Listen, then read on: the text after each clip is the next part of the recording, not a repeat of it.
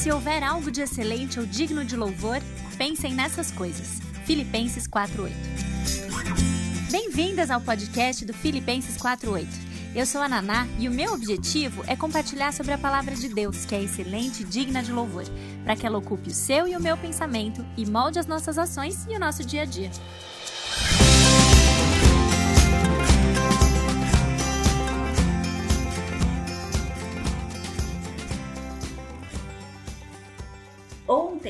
Foi introdutório, como de praxe. A gente começa o primeiro dia já mais ou menos explicando o assunto, então a gente entrou no assunto, já definimos contentamento como sendo uma profunda satisfação com a vontade de Deus. De fato, uma definição muito bela, profunda e sucinta, sem grandes. Uh, sem grandes eh, floreios nela e dizendo, indo direto ao ponto em relação àquilo que a gente precisa saber e viver como contentamento.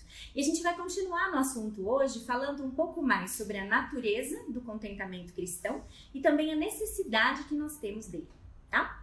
William Barclay, então esses, esses dois, a natureza e a necessidade de contentamento cristão, eles vêm daquele livro O Segredo do Contentamento. E o William Barclay conta no livro a história de que uma vez perguntaram para Nelson Rockefeller quanto dinheiro era necessário para que alguém fosse feliz.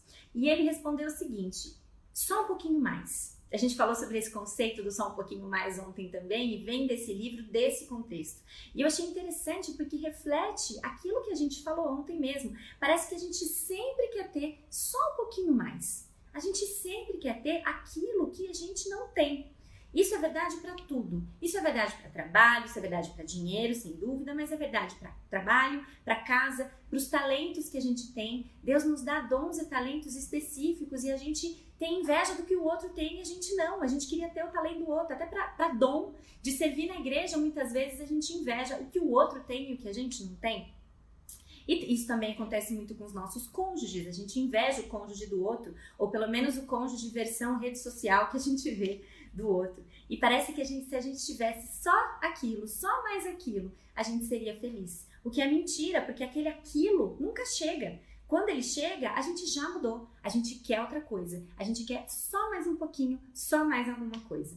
Então, nesse sentido, é que a gente precisa lembrar e concluir que a busca por uma felicidade que é baseada nas circunstâncias da vida gera inquietação e descontentamento.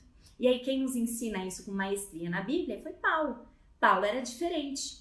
A gente viu com Paulo que ele aprendeu a estar contente em toda e qualquer situação. Paulo não vivia numa busca constante pelas circunstâncias corretas para ser feliz, para ser contente. Ele aprendeu a estar contente aonde ele estava. Ele já era feliz e contente independente da onde ele se encontrava. Contente independente da situação.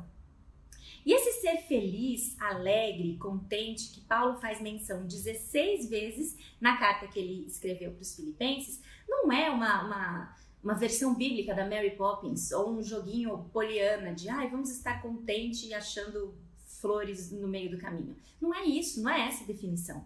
A alegria bíblica que está descrita em Filipenses é um estado de satisfação que acontece quando a gente reconhece que Deus está no controle no controle de tudo. Ou seja, se você esteve aqui na Deus Incomparável, lembrar-se e aplicar a verdade de que Deus é soberano. Deus está no controle de todas as coisas. Todas. E por isso a gente pode se deleitar e se satisfazer naquilo que acontece, seja bom ou seja ruim, porque ele não perdeu o controle da situação. Como a gente viu, então, e também eu lancei o desafio por conta disso. Se a gente quiser aprender sobre contentamento, Filipenses é um excelente lugar na Bíblia para a gente começar. E o capítulo 4, os versículos 11 a 13, já nos ensina três lições importantes. E aí a gente vai, eu vou reler os versículos.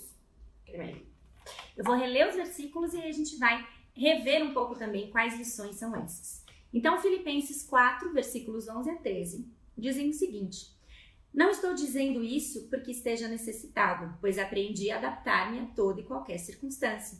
Sei o que é passar necessidade e sei o que é ter fartura. Aprendi o segredo de viver contente em toda e qualquer situação. Seja bem alimentado, seja com fome, tendo muito ou passando necessidade. Tudo posso naquele que me fortalece. Qual é o desafio? Ler Filipenses inteiro uma vez. Ah, obrigada, Carol, já respondeu. Ler Filipenses uma vez por dia, enquanto a gente estiver nessa série. Uma carta curtinha de quatro capítulos, em 15 minutos você lê. E fiquei feliz de ver que bastante gente já leu. Bom, então com base nesses versículos, quais são as três lições que nós vimos ontem e que a gente vai continuar vendo hoje?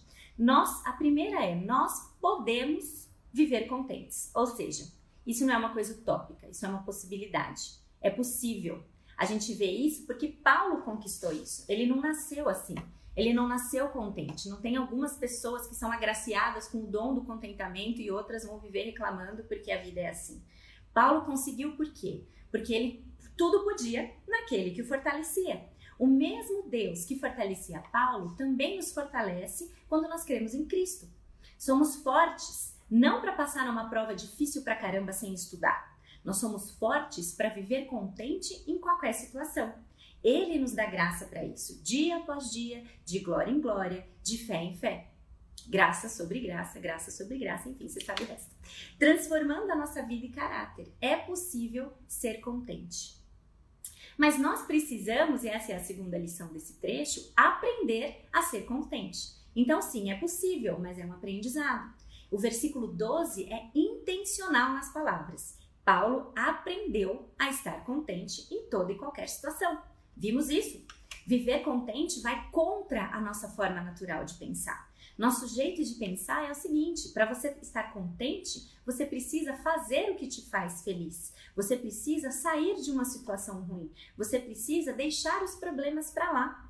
E a Bíblia diz que o contentamento deve estar presente mesmo em situações difíceis. A gente tem que trabalhar nisso e ter o nosso pensamento reprogramado, entre aspas, porque o modo de Deus alcançar o contentamento, que é o único meio da gente encontrá-lo verdadeiramente, não é o nosso modo, não é a nossa forma. Então a gente precisa aprender esse contentamento. Ele é possível, mas ele é um aprendizado, um aprendizado que vem por meio de Cristo e por meio dele nós podemos fazer isso, porque ele nos fortalece para isso, mas a gente reprograma nosso modo de pensar e de ver as coisas, para que a gente veja a partir da perspectiva de Deus, a partir da perspectiva bíblica. Ou seja, nós não estaremos verdadeiramente contentes até que a gente tenha aprendido a estar contente em qualquer circunstância, que é o que o Paulo diz também do próprio contentamento no versículo 12. Ele aprendeu a estar contente não na na prisão, não na fartura. Ele aprendeu em um e em outro. É difícil estar contente quando tudo vai mal e quando tudo vai bem também. É difícil quando tudo vai bem, porque o nosso risco é que quando tudo está indo bem, com muita frequência, a gente se torna pouco atento a buscar a Deus. Porque está tudo indo bem, a hora que a coisa encrenca, a primeira coisa é ajoelhar. Mas quando tudo está indo bem, muitas vezes a gente esquece disso. E aí a gente começa, porque tudo vai bem, a gente deixa de buscar Deus, começa a buscar as coisas do mundo que nunca vão nos satisfazer. E aí, mesmo numa vida tranquila, entre aspas, a gente está descontente, porque a gente está mirando nas coisas erradas, para dar aquilo que só Deus pode nos dar. E aí, em tempos de necessidade, a gente precisa lembrar que também é possível ser contente, porque a gente começa a enxergar as dificuldades como oportunidades que nos desenvolvem. Não para que diante delas a gente viva como se nada tivesse acontecendo. De novo, acho que isso é importante ficar claro. Não é uma versão Mary Poppins da vida que a gente está tentando buscar quando a gente busca o contentamento bíblico. É, não significa que a gente não sofre. Tem uma musiquinha, essa não vai para playlist provavelmente, mas que, que era muito famosa, um corinho, muito famosa de muitos anos atrás, que é aquela que diz: dê um sorriso só, sorriso aberto, sorriso certo, cheio de amor. Eu gostava pra caramba da musiquinha, porque tinha um gestinho. Chegava naquela hora, tropeça aqui, oi! Aí a criançada caía no chão, e aí, ah, de novo levanta e começa a cantar. Essa parte, assim, tropeça aqui, cai a colar, levanta de novo e começa a cantar. Eu não sei se isso reflete de fato qual é a nossa experiência como, como crente. A gente, a gente sofre, a gente tropeça, cai, levanta confiando em Deus, mas às vezes o, o, o canto demora para vir. Né? Então não é isso que a gente. E é possível estar contente mesmo em meio ao sofrimento. Então é importante fazer essa distinção. É, encarar o sofrimento e a aflição como parte inevitável da. Eu tive que parar, porque agora além de cantar tem que fazer o gesto, vou ter que tropeçar, cair, vocês estão ficando muito exigentes aqui, hein? Ai, meu Deus. Enfim, encarar o sofrimento e as aflições como parte inevitável da vida, é, que é o que a Bíblia diz que é, nos ajuda então a enfrentar as dificuldades com um certo grau de contentamento. Por quê? Elas não são fáceis e a Bíblia nos afirma, nós vamos passar por aflições. Então, quando a gente já considera que isso é uma parte da nossa vida, a gente enxerga isso de uma maneira diferente, com a, com a fé de que Ele está nos aperfeiçoando em meio disso. Ou seja, se não dá para fugir disso, fugir, é, enfrentar na confiança de que Deus está no controle soberano, já vai nos ajudar. A Bíblia diz em 2 Timóteo 3,12: Todos quanto quiserem viver piedosamente em Cristo Jesus serão perseguidos, vão passar por aflições. Então já assuma isso como um fato posto na sua vida. As dificuldades virão. E nós precisamos aprender a reprogramar nossa mente, enxergando isso como uma oportunidade de desenvolvimento e de crescimento. As dificuldades, então, servem para nos santificar, para nos tornar santas, mas elas só vão ter esse efeito se a gente encarar as dificuldades com contentamento, aceitando que elas vêm das mãos de Deus, de um Deus soberano, de um Deus incomparável. Então você vê como santificação e contentamento são respostas muito linkadas a reconhecer quem Deus é. Outra coisa importante sobre a natureza do contentamento cristão é que ele não vem de fatores externos, ele vem de dentro, vem da obra de Deus em nós. Ou seja, não é algo que a gente vai conquistar sozinho. A gente precisa sim aprender, mas a gente só vai conseguir aprender debaixo da soberana graça de Deus em nós, atuando na nossa vida. Então, para resumir o que veio até aqui nessa primeira parte, contentamento é uma profunda satisfação na vontade de Deus como Paulo, como aconteceu com Paulo, é possível ter contentamento? O contentamento é aprendido, não depende de fatores externos, mas sim da obra de Deus em nós. E nós só teremos de fato aprendido a viver contentes quando estivermos contentes em toda e qualquer situação, seja boa, seja ruim. Não é um contente poliana, mas é um contente que se alegra na verdade que reside no fato de que Deus é soberano e usa todas as coisas da vida para o nosso bem. E que, como disse Charles Spurgeon, numa frase que eu gosto muito dele, se houvesse qualquer outra circunstância em que eu pudesse estar que fosse melhor para mim hoje, Deus certamente já haveria me colocado nela. Vou repetir, que eu gosto muito dela. Se houvesse qualquer outra circunstância em que eu pudesse estar que fosse melhor para mim do que a que eu estou hoje, Deus certamente já teria me colocado nela. Deus é soberano. Ele está no controle. E ele não só é soberano, como ele é bondoso, amável. E ele coloca a gente exatamente nos lugares em que a gente precisa estar. Na pandemia que a gente precisa estar, no perrengue do trabalho que a gente precisa estar, no perrengue da faculdade que a gente precisa estar, no relacionamento que a gente precisa estar, enfrentando os desafios de saúde que, que a gente precisa estar. Tão difíceis como eles podem ser, porque isso está nos transformando para nos tornarmos cada vez mais parecidos com Cristo. Que a gente possa viver isso de verdade e encarar isso uh, dessa forma, porque isso realmente traz contentamento para o nosso coração. Deus está no controle. E agora, hoje ainda, nesses minutinhos que, que restam aqui, eu queria meditar com vocês sobre quatro razões pelas quais nós cristãos precisamos buscar o contentamento. No livro são sete, mas eu vou falar só quatro hoje, porque a partir de amanhã a gente vai entrar num tema chamado descontentamento, murmuração, inveja, ingratidão, insatisfação. Acho que eu já falei satisfação, mas enfim. Todos esses. E aí, essas outras razões vão estar dissolvidas nisso, tá bom? Posso postar a frase do Spurgeon depois, sim. Tinha pensado em outra, mas eu ponho essa também. bom, quatro razões, então, pra gente é, buscar o contentamento. A primeira razão pela qual você precisa buscar o contentamento, que já deveria ser suficiente para todo o resto, é a seguinte: Deus ordenou. Deus mandou que a gente fosse contente, tá? Isso já deveria ser suficiente. Hebreus 13, 5 diz: Contentem-se com o que você tem. Se juntar com Filipenses 4, 4, então, que diz: Alegrem-se sempre no Senhor, a gente vê a dupla combinada. É o coração alegre que reconhece e se deleita na vontade soberana de Deus. A Bíblia não apenas nos mostra no que nós devemos crer, mas sim que o resultado disso, o resultado de eu crer naquilo que a Bíblia me ensina que eu devo crer, é obedecer. Contentamento e alegria são coisas boas. A Bíblia nos mostra isso. Mas não dá pra gente só parar e falar, puxa, contentamento e alegria são uma coisa boa. Mas a Bíblia nos ordena a sermos contentes e alegres. Então é sempre assim: é crer e obedecer. Ou, pra gente adicionar mais uma aí, é crer e observar. Observar o quê? Tudo quanto ordenar o fiel obedece ao que Cristo mandar, não é isso? É assim que nós glorificamos a Deus, quando a gente obedece a Deus com alegria.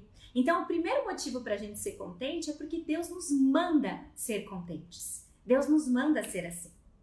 A segunda razão é que o contentamento é um tesouro muito valioso. 1 Timóteo 6,6 diz que grande fonte de lucro é a piedade com o contentamento.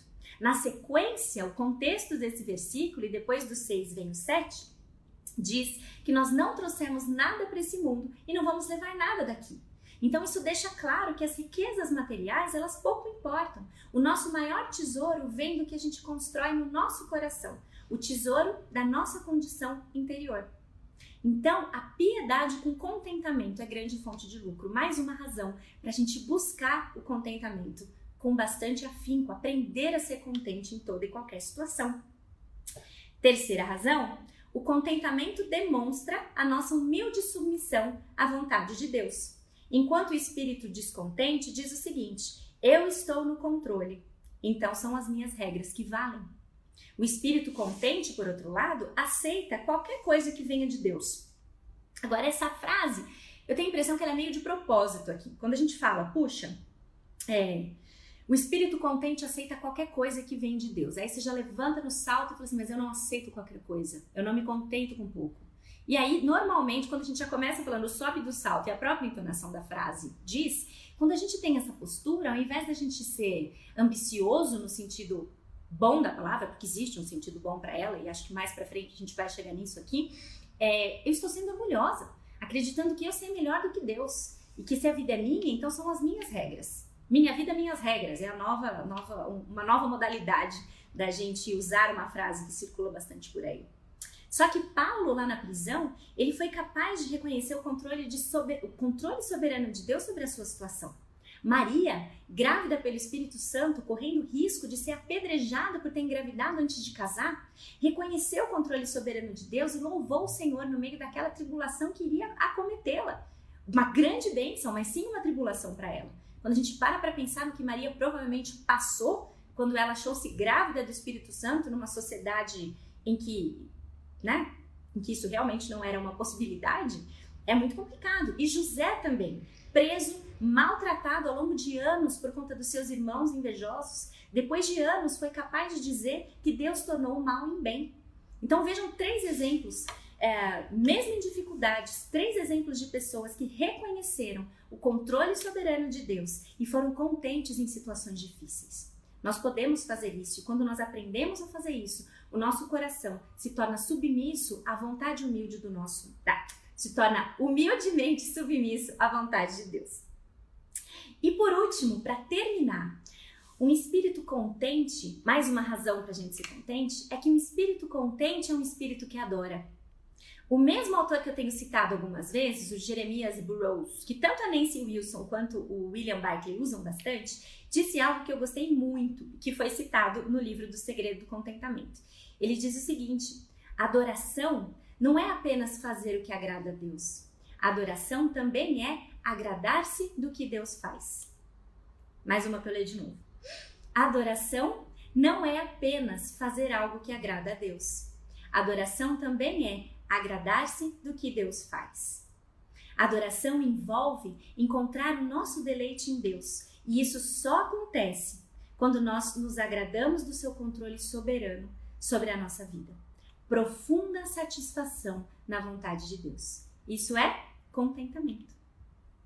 E é justamente por causa desse último ponto que a murmuração, o descontentamento, ingratidão, insatisfação, inveja, ciúme, enfim, enfim, enfim, são tão perigosos para nós cristãos e infelizmente têm se tornado pecados intocáveis, pecados ocultos, pecados que a gente não dá tanta bola, mas a gente precisa falar sobre eles. Então, assim como é proposto no livro do, do antes da gente continuar falando sobre como buscar o contentamento, a gente vai parar um pouco e vai estudar um pouco sobre esses pecados a partir de amanhã.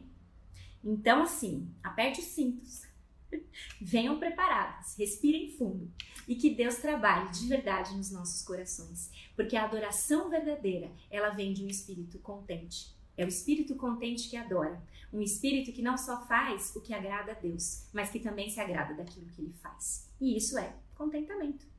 Então vamos relembrar tudo isso. É professora madureza, né, gente? Mas vamos fazer uma revisão de tudo que a gente viu nesses dois dias.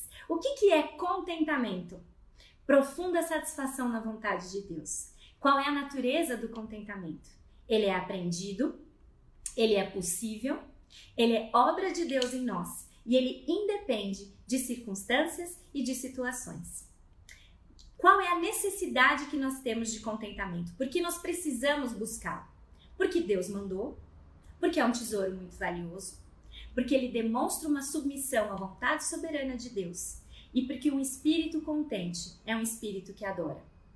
De novo, fazer o que agrada a Deus e agradar-se do que Deus faz. Amém? Maravilha! Nos vemos amanhã então. Sobre a pergunta que vai cair na prova, eu não vou aplicar a prova, mas a vida aplica, gente. Então estuda, porque vai precisar. Leiam Filipenses e até amanhã tá bom? É, Filipenses, de novo, quatro capítulos, quatro capítulos curtinhos. Por favor, invista um tempo da sua vida para se dedicar ao estudo dessa carta tão preciosa e tão valiosa para nós, tá bom? Amanhã nos vemos então estudando sobre os pecados que estão opostos e que nos impedem a atingir o contentamento. Até amanhã, pessoal, e bom dia para todo mundo. Tchau! Obrigada por ouvirem o podcast do Filipenses 48.